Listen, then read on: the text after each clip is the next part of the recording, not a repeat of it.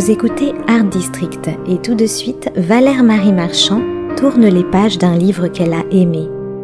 C'est la chronique au fil des pages.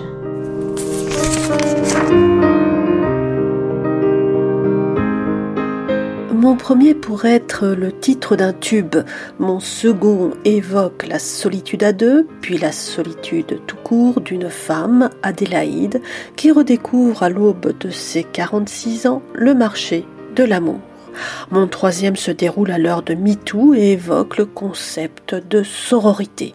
Et mon tout vous offre un premier aperçu du 28e livre de Chloé Delaume. Il est intitulé « Le cœur synthétique » et c'est un roman qui vient de paraître aux éditions du Seuil. Après « Mes bien chères sœurs » publié en 2019, Chloé Delaume fait sa rentrée littéraire avec un roman très drôle et très poignant, et ce qui ne gâte rien, fort bien conçu. L'écriture de Chloé Delaume a en effet ceci de particulier, c'est qu'elle fait corps avec les mots, qu'elle trace des liens, qu'elle réinvente sa propre syntaxe. C'est, diront certains, une écriture expérimentale qui n'a pas froid aux yeux et qui joue volontiers sur le rythme et la création sur parole. Il y a dans tous les textes de Chloé Delaume une pulsion de vie, ou plus exactement un élan vital irrépressible, dû sans doute à son histoire personnelle et à son drame originel qu'elle a relaté en 2001 dans Le cri du sablier, un récit du traumatisme qui a marqué son enfance. Elle avait en effet 9 ans et demi lorsque son père a tué sa mère et s'est suicidé ensuite. C'est ce qu'on appelle un féminicide, ou plus exactement un uxoricide, c'est-à-dire le meurtre d'une femme par son conjoint. Depuis, Chloé Delaume s'est réappropriée ses silences et ses cicatrices. Elle s'est forgée une identité, un nom d'écrivain, emprunté en partie à Boris Vian et à l'héroïne bien connue de L'écume des jours. Elle est devenue ce qu'elle est aujourd'hui. Un écrivain à cœur ouvert qu'on ne saurait réduire à une simple figure de l'autofiction contemporaine. Chloé Delaume a une voix reconnaissable entre toutes, une force poétique indéniable, une certaine audace aussi, une tonalité, une présence, un impact qui frappe toutes celles et ceux qui la lisent. À l'heure de la maturité, elle a suffisamment de recul pour s'offrir une cure de jouvence et se lancer dans un roman pop et revigorant à souhait. Un roman qui commence d'ailleurs par un clin d'œil à ce célèbre titre de Virginia Woolf, « Une chambre à soi ». Voici ce qu'on peut lire dès les premières pages. Le cœur d'Adélaïde cogne douloureusement, comme s'il avait été frotté avec du papier de verre. Pour autant, elle sourit en défaisant ses cartons. Elle a son lieu à elle. La voilà autonome et ici sera son royaume. Ce 2 pièces est parfait bien qu'il soit minuscule. Ce qui écorche son cœur, c'est l'effet du divorce, même si Adélaïde en est à l'origine. C'est dans le tribunal que ça a commencé. Depuis, ses ventricules n'arrêtent pas de peler. Adélaïde le sent et pense que son cœur mue. Dernier lambeau de l'amour qu'elle avait pour Elias. Dessous, une peau toute neuve, en attente d'autres émois. L'enveloppe se trouve à vif d'être mordue par le vide. Personne ne pense à elle et elle ne pense à personne. Depuis l'âge de 15 ans, c'est la toute première fois. Jusqu'ici, elle quittait un homme pour d'autres bras. Adélaïde, toujours, a été amoureuse. Ces 7 dernières années d'Elias, jusqu'à ce que la routine lui use l'âme et les nerfs.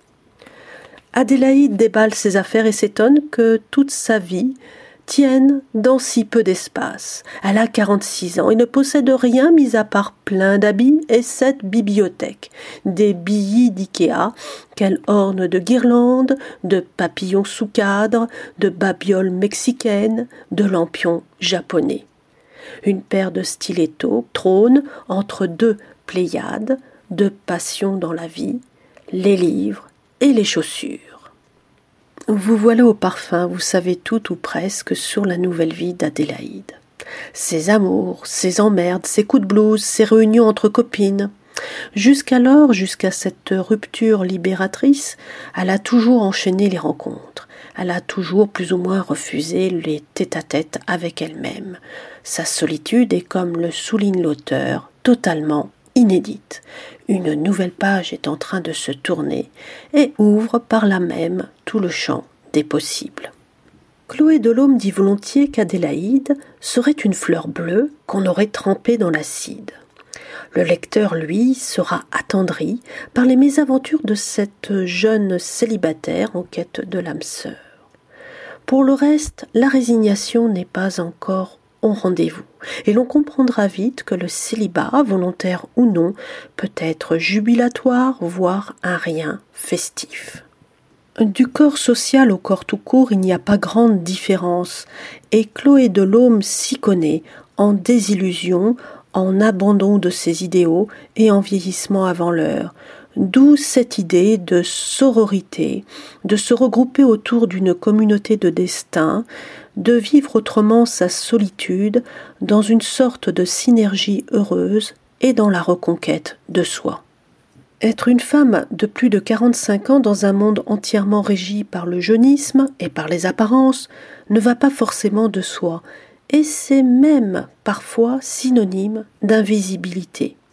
Les lois du marché ont en effet envahi ce qu'il faut malheureusement appeler le marché de l'amour. Plus grave encore, il semble y avoir dans la relation à l'autre, et plus particulièrement dans la relation amoureuse, une date de péremption. Une femme seule de plus de 45 ans est dès lors considérée comme un corps périmé, voire un produit obsolète. La loi de l'offre et de la demande est malheureusement à sens unique et, comme le souligne Chloé Delaume, un homme, même à un âge avancé et même avec un vice de forme, aura toujours la possibilité de refaire sa vie, ce qui n'est pas toujours le cas d'une femme voulant échapper aux astreintes de la vie domestique et à la conjugalité. C'est contre ce redoutable déterminisme socio-culturel que Chloé Delaume s'insurge et qu'elle trouve les mots pour le dire. Son roman a en plus pour toile de fond le monde de l'édition et l'on y découvre en prime de savoureux portraits sur les us et coutumes des prix littéraires. Autant vous dire que l'on ne s'ennuie pas une seconde dans cette épopée résolument contemporaine, joyeusement musicale et magistralement bien écrite.